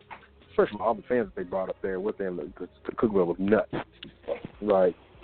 But I mean, I mean, I mean, I mean, I mean, it's normal for you know for parents and people in, in the crowd to you know say something to the refs when they miss a call, right? But but to the level that they did, I mean, and and and and, and, and as knowledgeable as they were, they let me know that that's a big time football community. I forget what the call was after the state title game, but it wasn't right, and they and they all shouted out. I think I think simultaneously, like a cheerleading squad. Hey, ref! Hey, you know, it, it really did crack me up. But that community down there, man, is in touch with some football and some Cornersville Bulldogs, and uh, the man Gerard Randolph is leading the way. Um, so aside aside from his record this year, and aside from him taking these guys uh, to Cookeville, I think that that team down there, you know, you talk about community again. You know, you talk about kids wanting to stay and wanting to play um, for a coach, for a team, and build a dynasty and build legacies. You know, I see that Coach Randolph. I see the respect that he gets from his players and the, and the community. And uh, you know, I, you know, some of our biggest following now is um, from all these Cornersville folks who have seen what we've done or what we put up on uh, the, the you know the Bulldogs. Yeah, I tell you what, you know, I remember uh, earlier in the regular season you went down there and uh, you discussed how much uh, we were well uh, received uh, down there, and the love they sent us was awesome. And you know, from from then on, I obviously started paying attention to the Cornersville Bulldogs and the the community there. And I tell you what, you know, like like Coach Randolph said after the game, you know, a lot of these young men uh, don't or won't or wouldn't get the exposure that we provide, and you know, us giving them an outlet to be seen and be heard um, is really really cool. And you know, he said that his young men are all good, good young men, great players. And um, I tell you what, you know, for him to do what he did out there at Cornersville this year, you know, you got to put him number one on the list. I mean, to to turn that team around and and, and to put them um, into the playoffs, into the state championship, you know, that was uh, miraculous. And you know, you got you got to give a shout out to those guys and that coaching staff there. Yeah. So they had so so so a couple of groundbreaking um, achievements for them this year. Of course, they won their uh, regional title. Uh, they had their first home playoff game, uh, which they, of course they won. Uh, the first state title appearance, and uh, we were hoping for the first state title win. But you know, before you know, you know, one thing that I respect, you know, and I can tell that you know, uh, Coach Coach Randolph is a very respectable man. Before before we even finished that article about who wants the silver ball, Coach Randolph took a picture of, this, of, of their silver trophy that they won for state runner-up. Took a picture of it, tweeted it out. I got to find this tweet again. If you guys are on Twitter right now, go look for it. Uh, but but but tweeted out that picture talking about how proud of the young man in his community was for that state runner-up trophy, and that you know that's something that I respect highly. Um, you know, just watching the faces of young men when they have to go get that trophy, you know, you know, it can be, you know, you know, it's a little heartbreaking. You know, you just, you, you just lost the state title. You know, we get it. Um, but yeah. one thing that us as adults and, and and coaches as coaches know is that that is a huge achievement. You know, those silver balls are just as rare as the gold ones. If you think about it. Absolutely. You know, this year we had absolutely this year. Yeah, we had what nine? We had nine state title games this year for the first time. So you have 18 teams playing. Nine of them get gold balls because they won. Nine of them get silver balls uh, because they lost. And I say that I say that abruptly like that because it's not because you lost. It's because you made it as far as you did. Because no one else has a silver ball um, in the state at that moment in time. Uh, and you know, in the article that I wrote, you know, I mentioned that DC and I, you know, I think everyone knows at this point, our 1997 Bears lost in the state semifinals game to uh, the Munford whatever they are, who cares? Um, mm-hmm. Lost to them for a chance to play uh, Riverdale in the state in the state title game. And you know, we you know, you know, you know, you know, we look back on it now and we say, oh man, we would have killed Riverdale. We were the only team to beat them in X amount of years and blah blah blah. But you know, hey, who knows? We may have gotten there and got our butts beat and had a silver ball. But I, I, I glad, I gladly would take that silver ball over, um, you know, and I'm happy. You know, you know, you know, looking back on our memories, you know, we're happy for the stuff that we did earn and that we did get. You know, we're the first team in state in, in, in history to go to state finals. We got our plaques, we got a sweatshirt, a couple T-shirts, whatever say state state finals on it. But man, a gold ball sitting at Mount Juliet High School right now would be great. So just watching the way that he responded um, to uh, the results of that game, first class in my eyes, and uh, yeah, we look forward to big things um, from Coach Randolph. We, you know, you know, you you mentioned Evan, um, all of these coaches that we decided to go with and pick for our top ten, all of them are are leaders. All of them are winners. All of them are are are leaders of men. And as you mentioned, for him, Coach Randolph, you know, to accept and take that silver ball, you know, he's showing his young men, you're going to win some, you're going to lose some. Here's an opportunity to learn from this loss, and let's get back into where we need to get to next year. You know, I think back to was it the Ensworth guys uh, a few years back that won the silver ball and used it as a door prop, or they were just upset or disappointed about it. Was that Ensworth? I wasn't gonna mention any names because uh, that was a bad leadership decision. I don't think it falls anything on the guys, but uh, from what we heard, yeah, um, oh, yeah, that you know that okay. I mean that's yeah. And, and and in saying that, again, Coach Randolph he accepted it.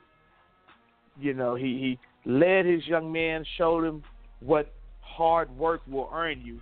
And as the article said, I, you know, I would love to have a have a silver ball. I would love to go back to Mount Juliet, uh, you know, 20, 20 plus years and look in the look in the look in the trophy case and say, hey, I was a part of that team. We didn't get it done uh, that particular year, but I tell you what, we went back the next year and got it, or we we we took a deep run the following year. But to have your trophy yeah. up in the in the trophy case, I mean that's huge. That's that's something yeah. that no one can take away from you. Yeah, you see how stupid we act about our little plaque hanging up in the locker room. Imagine if we had a silver bar. oh man, yeah, we walk in there. Hey, y'all see that plaque? They're like, what plaque? The one that collecting dust? Yeah, that one. that's, that's funny. Yeah, man, but but yeah, yeah, yeah, yeah, that's our top ten right there. Top 10, 2017. We're gonna do this every year. Uh, top ten coaches uh, in the magazine coming out here shortly. Uh, we got a couple of more honors that we're gonna uh, put out there. Um, I'm probably gonna release the magazine digitally um, tomorrow. Uh, I'll, I'll, tweet out the link for that. You guys will be able to flip book through it, look at all the pages, well, uh, so on and so forth. We're gonna have our freshman of the year in there. Uh, we'll reveal that then uh, via Twitter, so you guys stay stay, stay posted. Um, what, what else we got coming up? I know I know we're about to talk about these games. What else we got coming up here in the near, uh, near future, DC? Oh goodness! Well, obviously you got the big one, which is uh, uh, Christmas. Which you know, if you're out there listening, Happy Holidays, Merry Christmas uh, from us. Um, you guys got your tree up over there at the at the house, Evan? Man, we had our tree up uh, before Thanksgiving this year. Oh, impressive! The daughter, yeah, the daughter, the daughter wouldn't have it. She said, "Daddy, time to get the tree up. I'm tired of every year it, it being the week before Christmas and we ain't got the tree up." So she said, "Get the tree up." I've got I've got a little lady, a little lady slash little teenager in training, and she's got it down packed. So I got the tree up. nice. I'm, yeah. I'm hoping to put ours up this evening after the podcast. We're gonna plan on putting ours up and cook a little late dinner. But uh, what else we got coming up? We got the holidays coming up with Christmas. Um, holidays. We got this early. We got this early. Football. Yeah, we got this early. Yeah, we got this early signing day coming up. Who I don't know what to think of. Um, I know. I know. I know. I've reached out to a few of our uh, recruiters and, and, and guys in the recruiting and training business. businesses. Uh, hey, if y'all got any early signees coming up, let us know. Uh, but I, I don't know what to think of this. This is new for everybody, so we'll see uh, what happens. Yeah, and then uh, we got obviously some uh, training camps, seven on seven tryouts coming up in the next few weeks. Looking forward to being a part of that and reporting on some of the some of these young men starting to make a name for themselves going into 2018. Yep. No, uh, who's got uh, Riley's got his coming up? Elite Three. You guys got theirs coming up, yeah. right? Uh, I believe uh, Riley selection. Okay, and then a few more, I guess. But yeah, well, I'll keep y'all posted on all the camps and all the training uh, dates and so on and so forth. Uh, we're gonna be reaching out to some of you guys um, here soon to start making our selections for our um, spring practice victims. I mean, spring practice uh, followees.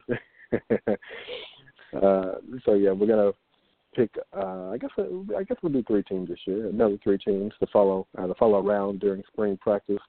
Um, speaking of which, speaking of following around, if you got if you guys missed it, if you guys didn't see it, um, check out um, Mic'd Up, the Mic'd Up session that we did with Coach um, Eddie Woods in Cane Ridge just before the uh, state title game. Um, and that you know that little five minutes of, of Mic'd Up that we put out um, on Coach Woods, that's uh, nothing compared to what goes on behind the scenes before a state title game. Uh, we just you know we just had to edit it down to make it watchable. Uh, but yeah, it's very it's, it's very it's, it's very uh, insightful and very knowledgeable to watch uh, the coaches interact with their team and their fellow coaches and the referees and the uh, opposing coaches and, and the media personnel and so on and so forth. Uh, y'all check that out if you hadn't seen it. Uh, so that being said, yeah, we're gonna start selecting our spring practice teams uh, and start start start putting some dates down for some of these camps that we're gonna go visit um, and checking out some of you guys during the quote unquote off season. Uh, there is no off season anymore. So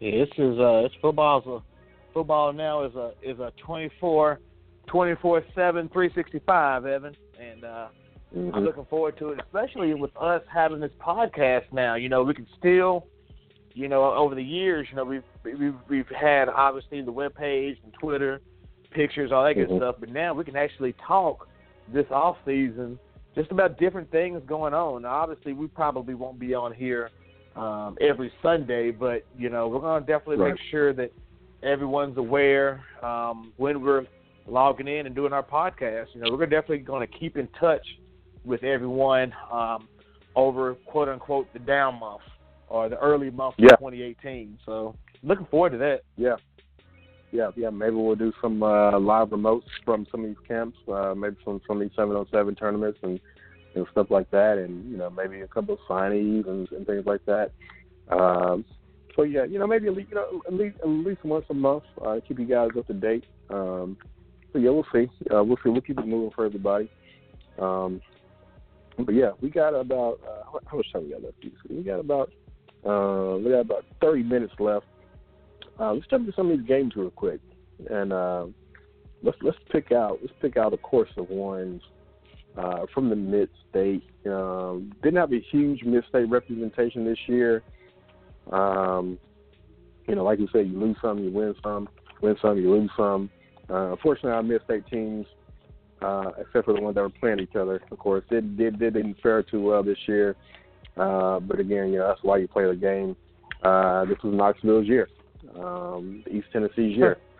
Uh, you had yeah, you had you had Knoxville, you had you had Knoxville East, uh, Knoxville East, oh my God, Knoxville Catholic, golly, uh, winning big over Beech.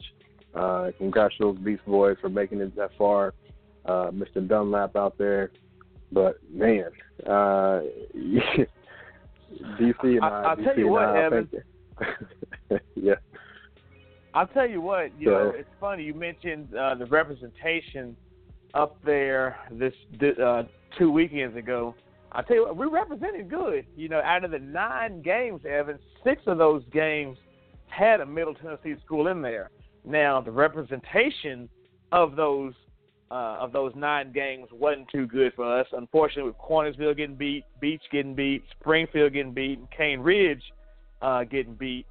But you know, hey, we left that weekend two and four with you know the two wins being uh, Friendship and uh, Brentwood Academy. But those other four, man, we represented pretty well up there. We just didn't uh, didn't get any wins, unfortunately.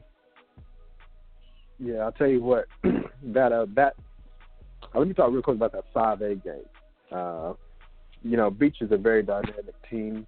Uh, very fast, very speedy. Mr. Dunlap out there. Uh, you know, I mean, they had a great season, undefeated up to that point, right? The man, yeah. I tell you what, when when when Knoxville Catholic came walking out onto the field, everyone that hasn't seen them, they're you know they they got uh, colors of Baylor, they kind of look like Baylor. I, I, I thought it was Baylor walking out there. Those boys are huge. I mean, mm-hmm. everybody. Cade Cade Mays, of course, is the biggest man out there, but everybody else looked like uh his little brother, just standing right. I mean, just he he was huge. Uh, a couple other young men on the on, on that Knox Catholic line were huge. Uh, the running back for Knox Catholic, uh, Josh Brown, number thirty-one, just, just I mean they just simply outsized them, uh, which you know they they did. It was it was just they like, did. Oh my God. I mean. They came, you know, Knox Catholic came out and, and, and unfortunately punched uh, Beech in the mouth in that first that first quarter. I mean, they came out, put up 10 points, held Beech to nothing. And then, you know, you mess around and score another 14 points in the second quarter. By this time, you know, you're you're, you're up 24-14. And in, Knoxville Catholic, they just outmanned them. They were just a bigger, more dominant team. Um, I feel like Beech was uh, well coached. I just feel like Knox Catholic is just a bigger, dominant team. They were just the better team, and and as we mentioned, it was just an East Tennessee Day uh, two weekends ago. I mean, this and shout out to, to Beech. I mean, those guys had a a great season. They finished the year at 14 and one, but Knoxville Catholic, this was just their year. I mean, they got you know that that that Cade Mays, that young man. It was actually fun to see and watch him play. He's a big boy, very charismatic too. I, I love his personality. Yeah. Um, but he's that he and the rest of them Knoxville Catholic, they were just a bigger and they were just a better team, you know, period. And there's there's no ifs and buts about it. I mean, Beech had a few opportunities um, here and there, but just you know, you you can't have turnovers, you can't have mistakes. And at the end of the day, Knoxville Catholic just plain was the better team. Yeah, Cade. Yeah, yeah. Cade Mays even came on the interview and said, you know, we've lost three games this season, but those three games that we lost just more or less put a chip on our shoulder and prepared us uh, to make a run through the playoffs, and I believe them. You know, and and you know, we had a few people uh, reaching out to us asking us, "Hey, you know, what's Cade Mays like? You know, is he really as good as they say he is?" And we're like, "Well, yeah, but it's kind of hard to tell because he just he just outside he just outsized everybody. You know, he's he's so much bigger than everybody. It's like, hey, it's going to be interesting to see how he performs at the next level, and how uh, you know he's you know one you know once he gets tested, you know. But right now he's just so much bigger than everybody. It's just it's just so hard to tell. I tell you what, you know, he's he's a big kid. You know, I'm looking forward to seeing him um, at the next level. Um, you know, as I mentioned, he's he's he's he's a big kid. I mean, he's he's almost a man amongst boys um, out there in Knoxville, and um, and not taking anything away from him because the kid's a baller. He is. I'm looking forward to just kind of seeing his his development at the next level whether it be uh, in the SEC or from what we're hearing here recently, the ACC. Um, mm-hmm. But we'll see. I mean, kudos to Knoxville Catholic. They're they're a really good team. Yeah, I'll tell you what, DC. I want to talk. I want to talk real quick. Um, I'm not. Gonna, we don't want to talk too much about Union City and Tyner. You know, congratulations to Union City. But one interesting thing I want to point out about that game, uh, of course, Union City uh, were the ones who put out uh, Columbia Academy. Uh, Union City, Union City won the two-way state championship, okay, and didn't throw a single daggone pass. You believe that? Unbelievable, right? Nuts, right? Yo, know, and and then you know, of course, you know, of course, of course, of course with that being said, uh, your MVP of the game uh, was Mr. Trey Jones, uh, the Union, one of the Union City running backs. Uh, huge, huge kid. I want to say he put up close to 200 yards, maybe 188 yards. Uh, but you know, of course, you know, I, I'm not gonna play like we sit there and watch the whole game. You know, with the Chattanooga team and a uh, far west, far, far, far west team, uh, Union City. You know, we watched a little bit of it. Uh, came down to the wire. What double overtime? Yeah, it was double overtime in the game. Uh, yep. And Union City, Union City didn't throw a single pass. That is nuts. like, wow. Yeah, that's all I have to say about that game. I, I, I just wanted to point that out. Congratulations, Union City. And if uh, I followed out there, I know we got a few followers uh, from Union City. Uh, so congrats to you guys. Uh, I'm glad you guys won because you that was a long that's a long drive back out there. The, the top of you, you got you got you got to Google where Union City is. Just go go go as far west until you hit the Mississippi, and then go north, and you you up in the far left hand corner. Wow, that's a drive. He went to about shout out to those guys. Shout out to those guys. Um, let's talk about uh, let's talk about um, Alcoa and Covington real quick. You know that game was played uh, on Thursday, which yet again was a was a bit different and some getting used to. Uh, but uh, Alcoa, you had Alcoa and Covington, end up being a end up being a pretty pretty decent game, Evan. You know, I obviously Alcoa is coached by the legendary coach uh, Gary Rankin. Um, you know, he's been yep. doing uh, great, great things ever since he left Riverdale. And for our listeners out there, he was at Riverdale, right, brought a few titles there, um, and then you know has gone out to Alcoa and is now bringing them a few titles as well out there representing uh, that 3A class. But um, Alcoa had a number good 16. win, 31 to number uh, yeah, number 16. Um, Alcoa got a good win, 31 to 20 uh, over Covington. Um, uh, Alcoa just seemed to be the better team that day. You know, uh, you know they they were quick. Both you know both teams in the first quarter. Get uh, Evan, if you remember, got on the board. I mean, it was it was seven seven at the end of the first quarter, and then it just seems yeah. like uh, Covington had a few turnovers, a few mishaps, um, and Alcoa capitalized off of that by scoring you know ten more points in the second quarter, and then 14 in the fourth while being held to none in the third, and just they won that game 31 to 20. But uh, hey, shout out to Alcoa, shout out to, to Covington to getting there for getting there. But Alcoa got that win and uh, finished the season 13 and two with another uh, state title. And uh, we posted a few pictures of Coach Rankin on Instagram, which if you're not following us, follow us uh, on Instagram. But um, back to back to back, three trophies. And obviously, you know that program's got more. He's got more, but you know they did a did a three a three peat, which is which is really really a uh, big deal out there in Alco- Alcoa.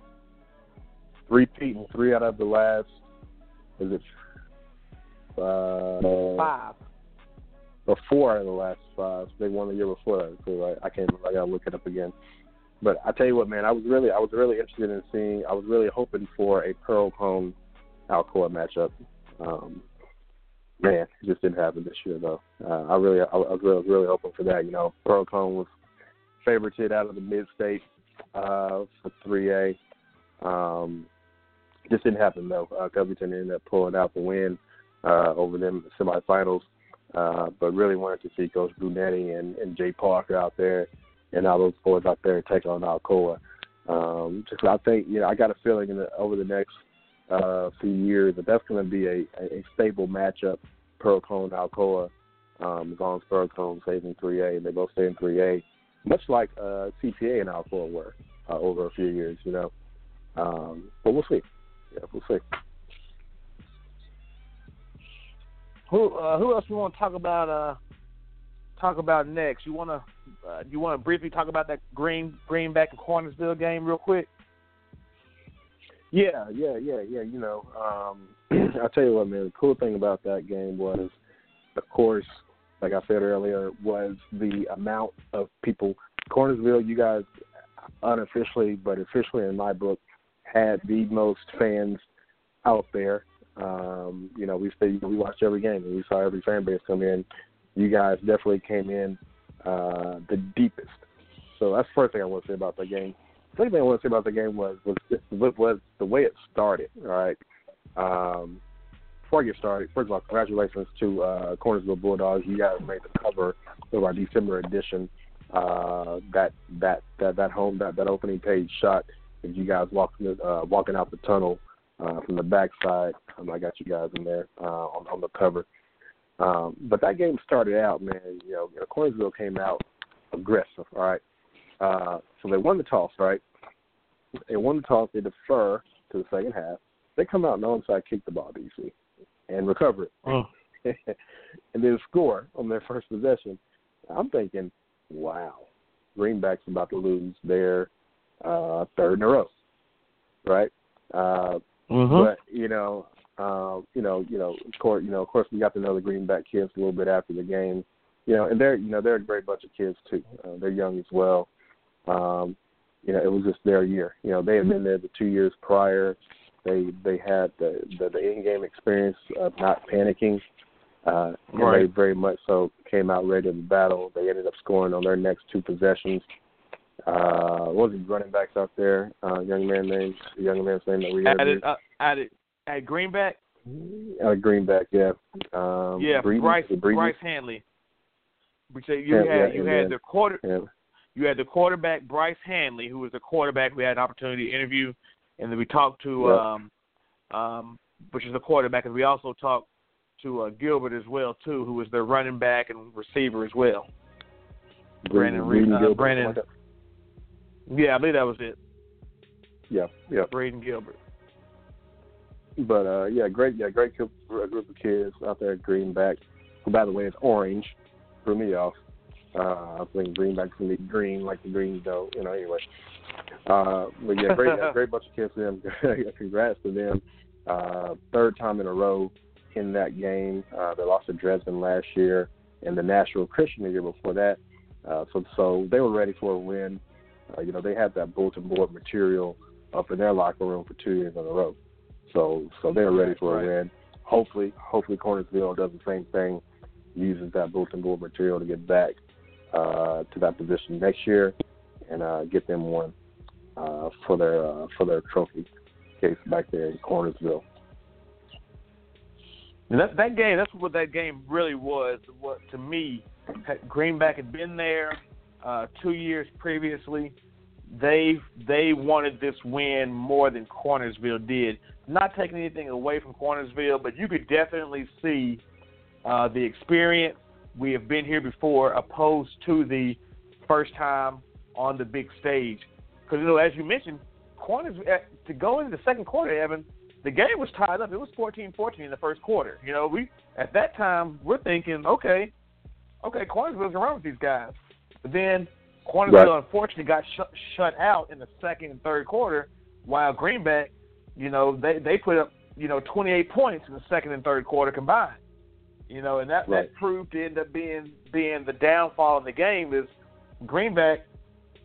They had been there before. They knew what they had to do to continue to put up points and ultimately get that 42 to 21 uh, win. But hey, I'm looking forward to watching Greenback. You know, we had a good opportunity of talking to those young men after the game. In addition to Cornersville, both of those schools, I could definitely see coming back uh, and making a good deep run next year as well for that uh. Class One A championship.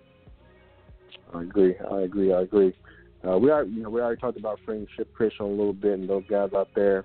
Um, I do, I do want to say double congratulations again uh, to Mr. Fouch out there. Uh, officially 296 yards on 25 carries, uh, and of course gives all that credit to his offensive line, um, led by uh, Mr. Luke Smith, uh, Mr. Ryan Rhino Jackson, um, Friendship definitely looked like a, a, a dominant team out there who's going to be coming back uh, for years to come. Um, so hopefully 26 we'll and oh. see them. Yeah, 26 and 0, no pressure, but get it done, right? hey, real quick, and hey, Rhino, uh, you and Luke, uh, you guys, if y'all are listening, go ahead, go ahead and make up the hashtag, hashtag twenty six dash zero. 26 and If 0. y'all don't start, it, I'm, I'm, Yeah. I'm gonna start it. uh, but you know, I think you know, DC. I told you know, I put this in the article in the in the uh, magazine. I think a lot of people were expecting uh, Friendship Christian to play Davidson Academy in that game, but DCA, congrats to you guys as well. DCA stepped up and uh, they pulled out that underdog card and said, okay, hey, you guys are overlooking us. Uh, here we come. Uh, so congrats, Right. congrats to DCA as well. We had a mid-state matchup. Uh, ended up being a really good game. Um, so congrats to both of those teams uh, for 2017 Blue Cross Bowl appearances. Okay, if we if we can, let's uh real quick talk about the Saturday three o'clock game. uh, which was Notre Dame and Lausanne. Uh, I tell you what, that that game uh, on paper, I thought it was going to be more than what it was. Um, but Lausanne, I mean, what do you say? Thirteen and zero. They had an undefeated season. Um, they they came out and exchanged scores in the first quarter. You know, at the end of the first quarter it was seven to seven, but then Lausanne just kind of took it from there. And uh, when they took it from there, game ended up being you know forty one to thirteen. And I tell you what, that Lausanne team, they got some big boys. They got some really big boys. You know, you look at uh, Mr. Football, the offensive MVP, uh, Eric Gray, and then uh, their defensive defensive MVP for Lausanne um, Cortez Love.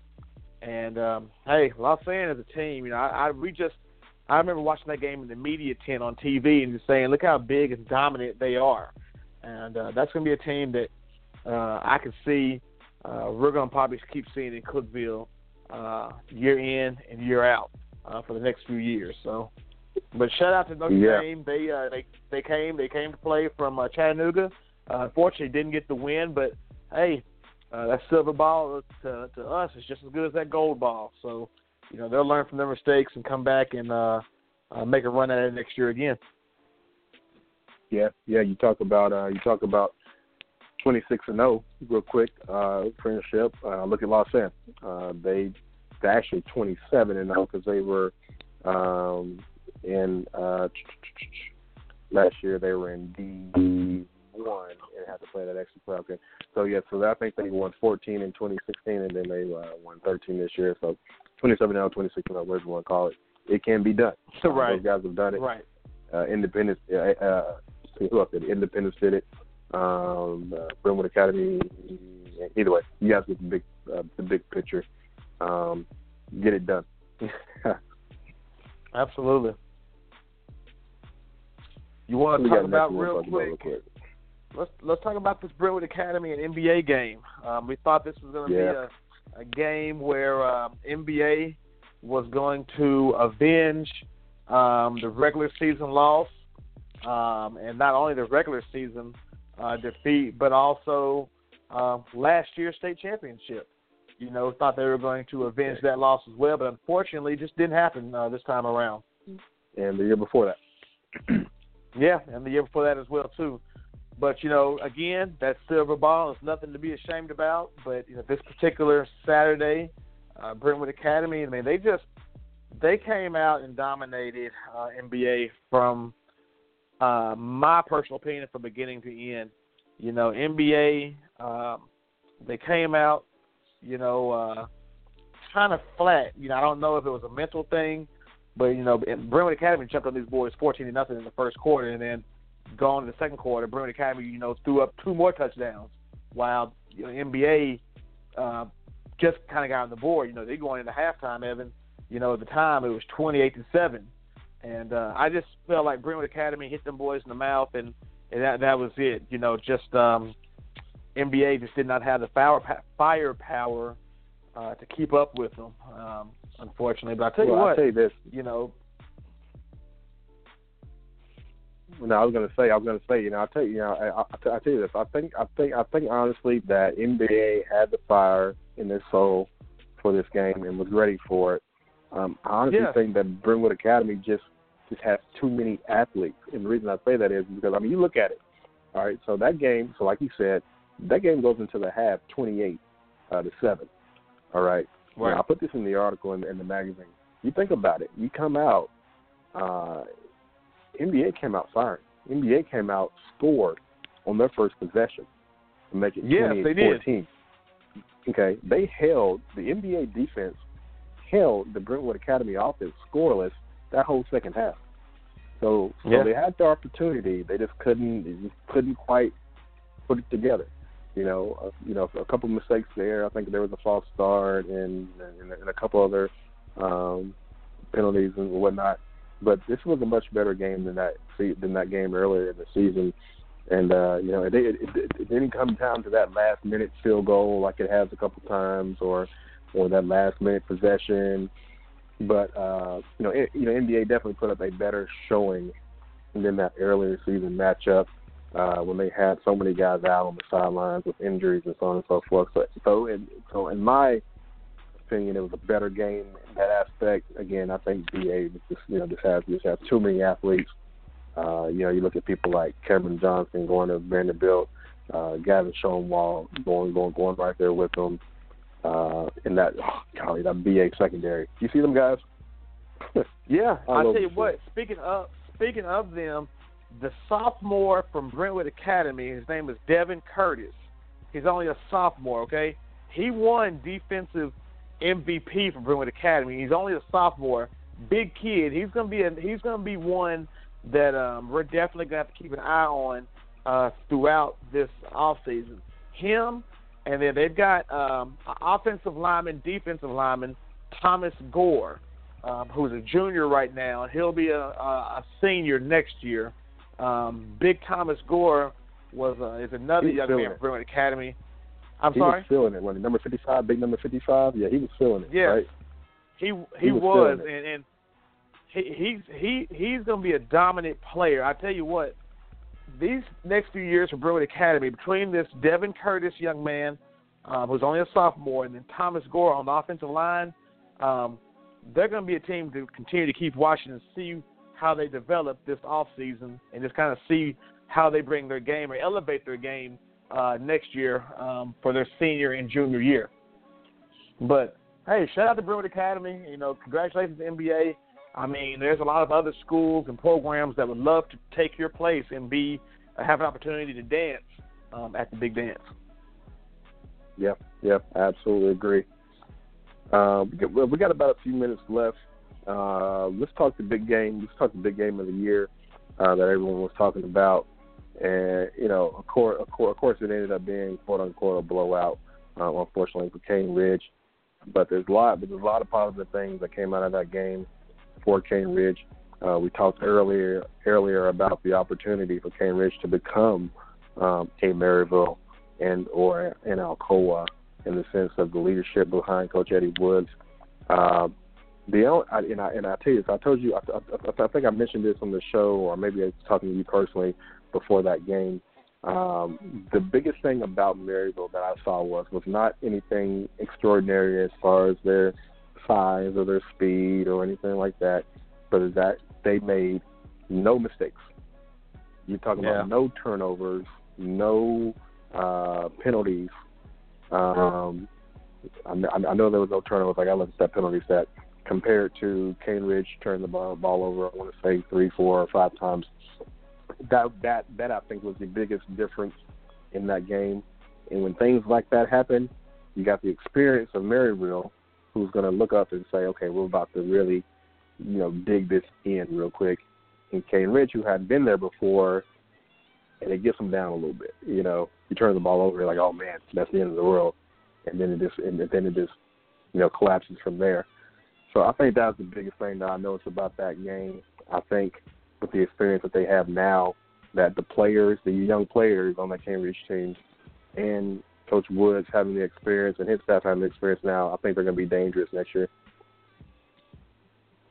Absolutely, absolutely. You know that game, Evan, was a bit of a blowout. You know, forty-two to seven. You know, Cane Ridge didn't get a chance to even put their first touchdown on the board until pretty much garbage time, fourth quarter. But um, you have to give a shout out to, Mar- to Maryville. I mean, that you're exactly right no turnovers, you know, um, mistake-free football, and you know you got to have that when you're that deep into the playoffs. Um, that's why Maryville is who they are. You know, over the years we've watched them. You don't see too many mistakes from Maryville, turnovers or uh, penalties or anything like that. That help attribute to that win. And uh, I tell you what, uh, UAB, University of Alabama, Birmingham, they got a stud coming in uh, the offensive MVP in Dylan Hopkins. Uh, looking forward to continue to watch his career and his development over the years as well too. But uh, you know, they uh, Maryville's put together again another another great season. Yeah, absolutely, I agree. I'll tell you what, man. Let's let's let's uh, start to wrap it up. We got about a minute left. Uh, any games that we didn't talk about, you guys can catch in the magazine, which will be released tomorrow. Uh, we're going to talk about all the games in detail there, um, and then of course, you guys stay tuned uh, for um, uh, for of course uh, anything that we're doing with uh, any of our uh, correspondents and any of our partners out there as far as our uh, seven on seven tournaments go and the camps and things of that sort. Uh, DC, what you got? Hey, I tell you what, uh, happy holidays, Merry Christmas to everyone. Um, I'm not quite sure when we'll be back on the air again. Hopefully, we'll get back on the air again before the new year. It's pretty safe to say we probably will. But um, happy holidays, Merry Christmas, be safe, uh, take care of your loved ones, your family members. Nashville again. Let's stop this violence. We got. We have got to do better.